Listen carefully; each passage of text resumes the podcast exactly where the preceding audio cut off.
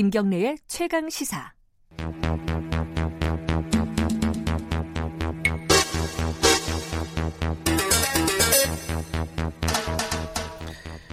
네, 사건의 이면을 깊이 있게 파헤쳐보는 시간입니다. 추적 20분. 오늘도 두 분 나와 계십니다. 먼저 박지훈 변호사님 안녕하세요. 네, 안녕하세요. 박지훈입니다. 그리고 장용진 아주경제 기자님 나와 계십니다. 안녕하세요. 안녕하십니까. 일단 박지훈 변호사께서 어, 지난주에 우리 유승 준 유승, 네. 아 여기 이름이 스티브 유, 예. 유승준. 네. 네. 아, 병무청에서는 스티브 유라고 부른다고. 예, 맞습니다. 예. 어쨌든 유승준 씨 관련된 얘기를 잠깐 했었는데 대법원에서 아마 유승준 씨가 패소, 패소할 거다라고 음. 박지훈 변호사께서 예상을 하셨습니다. 확신을 했었는데요. 틀렸어요? 예, 저 뭐, 요새 변호사가 참 예상을 잘 못하겠어요.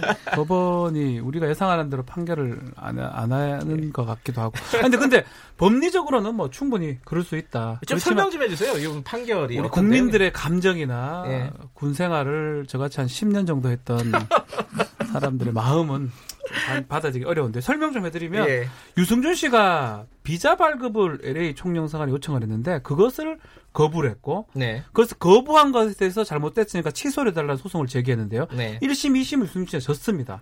대법원에 갔는데 대법원에서 두 가지 정도의 이유를 들어서 유승준 씨 말이 맞다라고 판단을 내린 건데요. 네. 두 가지 뭐냐 하면 첫 번째는 행정 절차를 준수를 하라는 겁니다. 음. 옛날에 2002년도 입국 금지를 했다는 거 그거 그대로 해서 비자 발급 거부하지 말고 이번에 새로 또 신청했으니까 제대로 거부 사유를 밝혀서 문서로 통지를 해주라. 네. 그걸 못했다. 첫 번째. 두 번째는 재외동포법이라는 법이 있어요. 네. F4 비자랑 관련된 법인데 재외동포법이라는 법에 의하면 암만 나쁜 짓 하고 뭐 병역 기피 목적으로 외국에 도망갔다 하더라도 만 38세가 지나면 국내로 들어올 수 있다. 그 네. 규정이 있습니다. 네. 그 규정이 있기 때문에 이 한 십몇 년 이상 나가는 거는 너무 못 들어게 한다는 거는 너무한 게 아니냐. 이게 대법원의 판결이고 그래서 판결이 취소가 되고 유승준이 이기게 된 겁니다. 목에 메이네요. 아우, 울, 울 일까지는 아닌 것 같은데. 그, 이게, 근데, 아, 역시, 어, 여론은 굉장히 안 좋습니다. 그죠? 장윤진 네. 기자? 그래서 예. 뭐 기자들 사이에서도 기사를 쓰다가 그냥 화를 내는 그런 기자들이 되게 많았고요. 내가 이 기사를 써야 되냐라고 하는 그런 친구들도 있었습니다. 특히 이제 그 대법원이 법원이 이렇게 특별한 이유 없이 일단 그 사건을 그 파기완송을 할 때 가장 많이 쓰는 수법이 이 수법이라고 해서 죄송합니다만 아, 수법이라니요? 네. 두분 다 오늘 감정들이 안 좋으세요. 예. 법리적 거- 네. 전개. 예. 법리를 전개하는 게 아니라 절차상 하자 자꾸 시비를 거는 거, 문제를 네. 제기하는 거거든요. 네. 근데 이번에도 보면 절차상 하자를 먼저 제기를 했다는 점에서 특히 뭐 그 통지서를 안 줬다. 이래서 네. 불법이다라는 그런 내용이 이제 판결문에도 있는데 이건 정말 치졸한 수법이거든요, 사실은. 네. 아, 네. 제가, 제가 또 여기에서 좀 방어를 하면은, 어, 또 댓글에서 엄청 또 저를 뭐라고 해요. 음. 그러지 마세요. 왜또 갑자기. 아, 여기 군대가 아닙니다, 여기. 예. 어쨌든, 예, 그래서 여론이 안 좋죠. 네, 지금 뭐 국민들의 배신감이 이만저만이 아닌 것 같아요. 지금 어 조금 전에 확인해 보니까 이 국민청원 그 유승준의 입국을 막아달라라는 국민청원이 벌써 19만 명을 돌파를 했고요. 오늘 아, 중으로 그래요? 20만 돌파가 거의 기정사실로 보인다고 합니다. 아마도 이, 이 처음에 이 국민청원을 올린 분의 그 표현을 따르면 형평성에 문제가 있고 군대를 다녀온 자기 같은 사람은 자괴감을 느낀다. 음. 라고 얘기했는데 저 역시 상당히 공감을 합니다. 제가 지난번에는 만약에 그 유승준이 입국을 하게 그 되면 헌법소원 헌법소원을. 내겠다고 네. 했는데 진짜 내야 될 것 같습니다. 우리 이제 박지원 변호사를 대리를. 대리를 해가지고 하여튼 뭐 그렇 근데 이렇게 저랑 같은 마음이나 뭐 우리 박지원 변호사 같은 그렇게 배신감을 느끼는 사람들이 많은 것 같긴 합니다. 자, 뭐, 두 분이 헌법 소원을 내시면은, 그때는 저희랑 꼭 인터뷰를 하도록 해주시고요. 자, 이게 지금 파기완송이잖아요. 네. 결정이 난 게 아니라, 그럼 고등법원에서 다시 결정을 하는 거죠? 그렇죠. 근데 이제 대법원의 파기 취지가 그 거부 처분이 잘못됐다는 취지이기 때문에 네. 고등법원에서도 아마도 이 유승준 씨한테 승소를 내릴 걸로 보입니다. 아, 그래요. 예. 음, 그러니까 대법원에서 이런 이런 취지로 다시 한번 봐라 그러면은 그 취지를 어길 수는 없는 거죠? 어기는 경우도 간혹 있긴 한데. 간혹 있어요? 음. 근데 뭐 거의 이제 우리 삼심제지만 예. 결국 결, 결국은 대법원에서 온 거 취지대로 판결하거든요. 네. 뭐 이거는 뭐 뭐 나 봐야 알겠지만 유승준 씨가 승소할 것이 뭐 어, 그럼 만약에 뻔합니다. 유승준 씨가 승소를 했으면은 네. 하면은 정부에서 우리 정부에서 다시 뭐 재상고를 아. 할 수, 수가 있는 건가요 이게? 재상고는 하지 않을 것 같아요. 행정소송의 어떤 이 음. 효과가 뭐냐면 민사소송은 하게 되면 돈을 달라고 하니까 돈을 줘야 되고 네. 그런데 행정소송은 자력 집행력이 없습니다. 음흠. 왜냐하면 그러니까 그러면 예를 들어서 무조건 입국이 되느냐 그것도 음. 아닙니다. 네. 다시 입국 신청을 할 거예요. LA 네. 영사관 가서 예. 그러면 문서 줘요. 문서 딱 주면서 자 보세요 못 들어옵니다. 라고 또 거부를 할 수 있습니다. 아하. 그러면 또 소송을 넣어야 되죠. 예. 또 3년 가고요. 또 극단적으로 이거를 발급해줬다고 가정했을 때 예. 우리나라에 들어올 때 출입국 관리법에 근거해 가지고 네. 법무부 장관이 당신은 우리 공공 질서라든지 사회를 문란하게 한 사람이기 때문에 외국인이기 때문에 못 들어온다고 입국 금지를 내리면 또 못 들어옵니다. 그럼 그거에 대해서 또 행정소송하면 1, 2, 3년 또. 걸리고요. 그러면 무한 재판이 되는 상황 생길 수 외국의 있습니다. 사례를 한번 예를 들면 그랬습니다. 그 어떤 사람이 그, 군- 이그 자기 나라 입국을 하려고 했는데 비자도 네. 주고 다 줘놓고 그 공항 앞에서 입국 반대 시위가 너무 심하게 일어났다는 이유만으로 그 입국장에서 돌려보낸 사례도 네, 있습니다. 네, 네, 그 네. 방법은 사실은 많기는 많아요. 그런 경우도 그렇군요. 있다라는 말씀. 있다는 겁니다. 꼭 그렇게 하자는 얘기는 아니고요. 예, 네. 두 분은 약간 느낌이 그렇게 하자는데. 아니 아니 아니 우리가 왜 아유, 절 아유. 그럴 리가 없습니다. 아닙니다. 예, 죄송합니다. 예, 제가 섣부른 판단을 네. 내렸네요. 자, 그 유승준 씨가 이렇게 어, 소송까지 하면서 이것도 비용도 만만치 않은 거예요. 그렇죠. 예. 왜 우리나라에 들어오는 그 본인의 어떤 자존심 뭐 이런 걸까요? 어떻게 글쎄요. 보세요, 장 아마 기자께서는? 들어오고 싶다면은 다른 여러 가지 비자가 있는데 굳이 F4 비자, 재외 국민 비자 네. 이를 신청했다는 것이 더 그 상당히 그 이유가 거기에 숨어 있지 않느냐는 생각이 들어요. 그 네. F4 비자를 신청하게 되면 국내에서 영리 활동이 가능하고요. 경제 네. 활동도 가능한데 현재 우리나라 국적자와 우리 국민과 동일한 활동이 가능하다라고 알려져 음. 있죠. 공연도 결국에 하고 뭐 그렇죠. 뭐, 예. 예. 그러니까 근데 그렇다고 해서 뭐 유승준 씨를 현재 뭐 방송이나 연예계 활동을 할 수 있게끔 이렇게 그런 상황이 되지는 않을 거라고 봐요. 국내에 들어온다 하더라도. 네. 하지만은 유승준 씨가 지금 중국에서는 연예 활동이 활- 활발하게 하고 있고 네. 우리나라와 그 중국 사이에서 어떤 연예 연예 활동이나 엔터테인 네. 활동의 어떤 중개 역할을 할 수 있는 일종의 연예 기획사 활동은 음. 충분히 가능하다고 보거든요. 그러니까 막 이런 형태를 현재 기획하고 있지 않을까 라는 얘기는 지금 나오고는 있습니다. 두 분의 의견을 한번 여쭤보고 싶은데 저희가 만약에 네. 유승준 씨를 전화 연결해서 인터뷰를 하면은 어떻게 될 것 같습니까?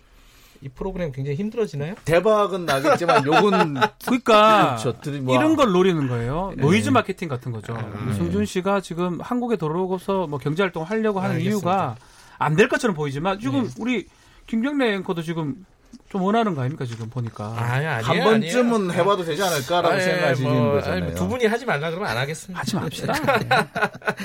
왜 그리고 유승준 씨 관련해 가지고 세금 문제 얘기가 좀 나왔어요. 네. 그러니까 뭐 탈세를 하려고 하는 게 아니냐라는 네. 얘기인데 아마 이제 그 미국 시민권을 포기하지 않는 이상 아마 그 미국에서 세금을 내기는 내야 되는 모양이에요. 네. 하지만 그 제가 뭐 여러 건의 취재를 해본 결과 이런 건 있습니다. 개인의 소득을 법인의 자산인 것처럼 만들어 가지고 음. 나라 몇 군데를 돌아다니면서 이 탈세를 하는 방법이나 조세 피난처로 또 빼돌리는 방법은 사실 아주 고전적인 탈세 수법이 그렇죠. 하나거든요. 예. 이런 시- 이런 방법을 쓸 가능성은 매우 높습니다. 특히 만약에 유- 아까 제가 말씀드렸듯이 유승준 씨가 이제 우리나라랑 중국 사이에서 어떤 연예 기획사 이런 걸 운영을 음. 한다면은 그 자신의 수익이나 어떤 기존의 어떤 재산을 여기에 수익인 것처럼 어떤 음. 이익금인 것처럼 이렇게 섞여서 들어올 경우에는 사실 세금 포착이 힘들 수도 있죠. 알겠습니다. 이 뭐 유승준 씨 얘기는 뭐 여기까지 하고요.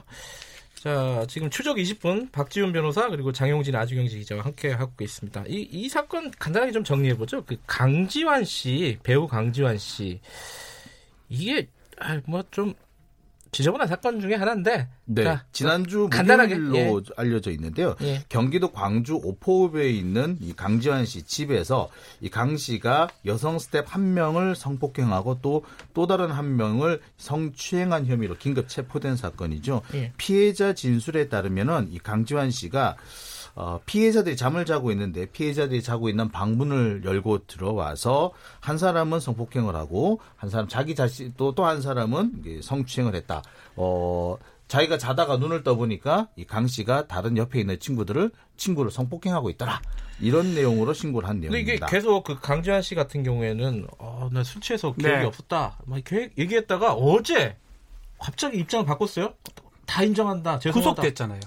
아, 구속되면 아, 겁- 겁이 많이 납니다. 구속이. 그래요? 어, 사실은 갑자기 이제 기억이 안 나던 게 막 나기 시작하는 건가요? 기억이 안 나더라도 혐의를 인정하는 거하고 기억이 나지 않는 거하고는 다른 부분이거든요. 아? 기억은 나지 않지만 음흠. 혐의를 뭐 진술 들어보니까 자신이 그랬을 그럴 수- 그렇게 했을 것이다. 네. 그래서 혐의를 지금 인정하면서 속죄하고 살겠다라고 얘기를 했는데요. 아마 이런 측면이 있는 것 같아요. 변호인하고 얘기를 해보니까 증거가 너무 확실한 거예요. 음흠. 피해자의 진술도 확실하고 그렇죠. 뭐 물적 증거도 있는 상황에서 계속적으로 기억이 안 난다고 했을 때 예. 본인한테 더 불리하다. 또 그리고 기억 이렇게 속죄하면서 하면 다음에 할게 합의입니다. 아하. 합의를 한 다음에 예. 그 다음에 이제 1심에서 집행유예 내지 아니면 필요하다면 1심 전에 보석 청구도 하려고 하는 게 아닌가 이렇게 보입니다. 아하. 근데 이게 이 인정을 지금 강지환 씨가 해서 다행인데 그 전에 여러 가지 약간 음모론 같은 것들이 있었어요. 피해 그렇죠. 여성들이 왜 경찰에 바로 신고 안 하고 지인한테 연락을 예, 했냐는 둥 SNS를 통해 가지고 연락을 하고 이런 네. 거- 이, 이건 어떻게 봐야 됩니까? 좀 글쎄 뭐 그 당시에 이제 그 발신을 했더니 통화가 안 되고 음흠. 특정 지역에서 통화가 안 되고 그래서 이제 개방형 와이파이를 통해 가지고 이제 SNS로 도움을 요청했다 이렇게 지금 현재는 그렇게 나와 있죠. 음. 근데 사실 뭐 경기도 광주시 오포 정도면은 그 휴대전화가 안 터질 정도의 그런 오지는 아니죠. 시골이긴 예. 시골이지만 예. 예. 그래서 조금 의문스럽긴 합니다만 지금 경찰이 확인한 바로는 13차례에 걸쳐서 발신을 시도한 것은 또 분명히 보이거든요. 네. 음. 그렇다고 볼때 아마 피해자로서는 상당히 다급한 상황이었던 음. 것만은 분명해 보입니다. 근데 지금 혐의가요. 네. 어, 뉴스에 나온 걸 보면 준강간이에요. 준강간. 왜 준강간이에요? 준강간은 뭐냐면 네. 의식이 없는 사람에 대해서 강간죄, 그러니까 성범죄를 아. 했을 때 성립하는 범죄입니다. 한- 피해 여성 한 명한테는 술에 취해서 의식이 잃은 상태인데 음. 어, 성범죄를 강간을 시도했었고 이거 네. 중간간죄고 그거를 신고했던 사람은 온모의 무쇠 뭐 이런 거 봤을 때는 강제추행이라는 겁니다. 음흠. 의식이 있기, 있었기 때문에 그래서 두 사람이 중강간죄, 강제추행죄 이렇게 성립합니다. 강간하고 준강간은 형량이나 이런 같습니다. 거 같아요. 예. 아, 이름만 다른 거군요. 이름만 예. 강간죄는 의식이 있을 때 피해자가 마치 준강간으로 기소가 되면은 조금 형, 뭐 형을 덜 받나? 아니면 뭐 이런 생각. 3년 이상의 음. 징역입니다. 3년 그러니까 이상이면. 강간이 예. 성립하려면 반드시 일정한 저기 폭행이나 뭐 이런 강압적인 뭐가 필요한데 예. 준강간의 경우에는 이제 사람이 의식을 잃었으니까 그런 폭행이나 강압이 없더라도 성립을 하는 거죠. 네. 그런데 좀 요건상의 차이가 있는 예, 거죠. 강주한 씨는 뭐 지은제가 있으면 처벌을 받도록 하고요. 네. 이 오늘 또 하필이면요, 어, 정준영 씨 이제 많이 잊혀진 이름이긴 한데 뭐 최종훈 씨 이런 뭐 버닝썬 관련된 그 사람들의 어, 재판이 오늘 처음 열린대요. 그렇죠. 정식 재판이 오늘 열립니다. 이게 쟁점이 뭡니까 이게? 두 사람 다 공이 이 동영상 촬영해서 그것을 유포한 혐의, 정보통신망법 위반과 또 이 성범죄, 예. 특수 강간 부분입니다. 그 부분 특수강간. 뭐 약물이나 아니면 여러 명이 2인 아하, 이상이 예, 예, 예. 성범죄를 저질렀을 때 특수 강간이 되는데 이 두 가지인데 지금 일정 부분 진술이 조금 오락가락하는 것 같아요. 아, 사람마다. 본인들의? 예. 예. 그래서 재판이 정식 재판에서 가장 중요한 거는 혐의를 인정하느냐, 인정하면 어디까지 인정하느냐 이걸 판사가 질문을 합니다. 예. 오늘 아마 정준영 씨가 어떻게 답변하고 또 최종훈 씨가 또 어떻게 답 다른 공범들도 있습니다. 그렇죠. 그거에 따라서 재판 방향이 정해질 것으로 좀 보입니다. 예. 근데 이게 지금 정준영 씨, 최종훈 씨, 오늘만 해도 뭐 강지환 씨, 네. 연예인들의 이 성범죄가 정말 끊이지가 않아요. 이게 연예인이라서 특별히 주목을 받는 건지 아니면은 어 뭐 이사 이게 연예인 세계가 원래 좀 이렇게 좀 뭐랄까요? 어. 좀 그런 세계인지 아니, 그런 부분들이 좀 헷갈려 취재를 많이 해보셨으니까 그러니까 좀 제가? 볼 때는 두 가지 측면이 있다고 네. 봅니다. 그러니까 사람에 따라서 연예인들한테 특별하게 호감도를 표시하거나 또좀그 적극적으로 다가가는 대시하는 그런 사람들이 있기 때문에 어 좀 이렇게 그런 이런 성관계라는 부분을 좀 쉽게 생각하는 그런 연예인들이 분야, 예. 그 그런 분위기도 분명히 존재하고 또 그런 생각을 하다 보니까 아무나 뭐 다른 사람도 그럴 것이다라고 섣불리 좀 판단하는 것 같기도 하고요. 음, 네. 또는 어, 또 한 가지는 뭐냐면 이게 연예 기획사 소속이 대부분인데 네. 이 기획사에서 웬만한 문제는 다 어, 우리 속된 말로 쉴드 쳐준다라고 그러잖아요. 네. 예. 쉴드를 쳐주다 보니까 해결해주고 덮어주고. 그렇죠. 예. 예. 그러다 보니까 좀 더 이렇게 자기 자신의 이런 이런 문제들에 대해서 음. 좀 경각심이 좀 떨어지지 않았나. 저는 이세 가지 측면이 존재한다라고 생각합니다. 알겠습니다. 예. 오늘 아침부터 이런 얘기를 하게 됐네요. 예. 부부 코너가 그렇기 때문에 예. 추적을 하려면 이런 예. 것밖에 못 합니다. 뭐 좋은 거 아침에 미담을 할 불러가지고 수는 조- 좋은? 것 좀 한번 추적해 보는 시간으로. 미담이요? 자, 오늘 두 분 인터뷰가 끝나면 좋은 얘기를 좀 해보도록 하겠습니다. 자, 오늘 두 분 고생하셨습니다. 네, 감사합니다. 감사합니다. 박지훈 변호사, 그리고 장용진 아주경제 기자였습니다.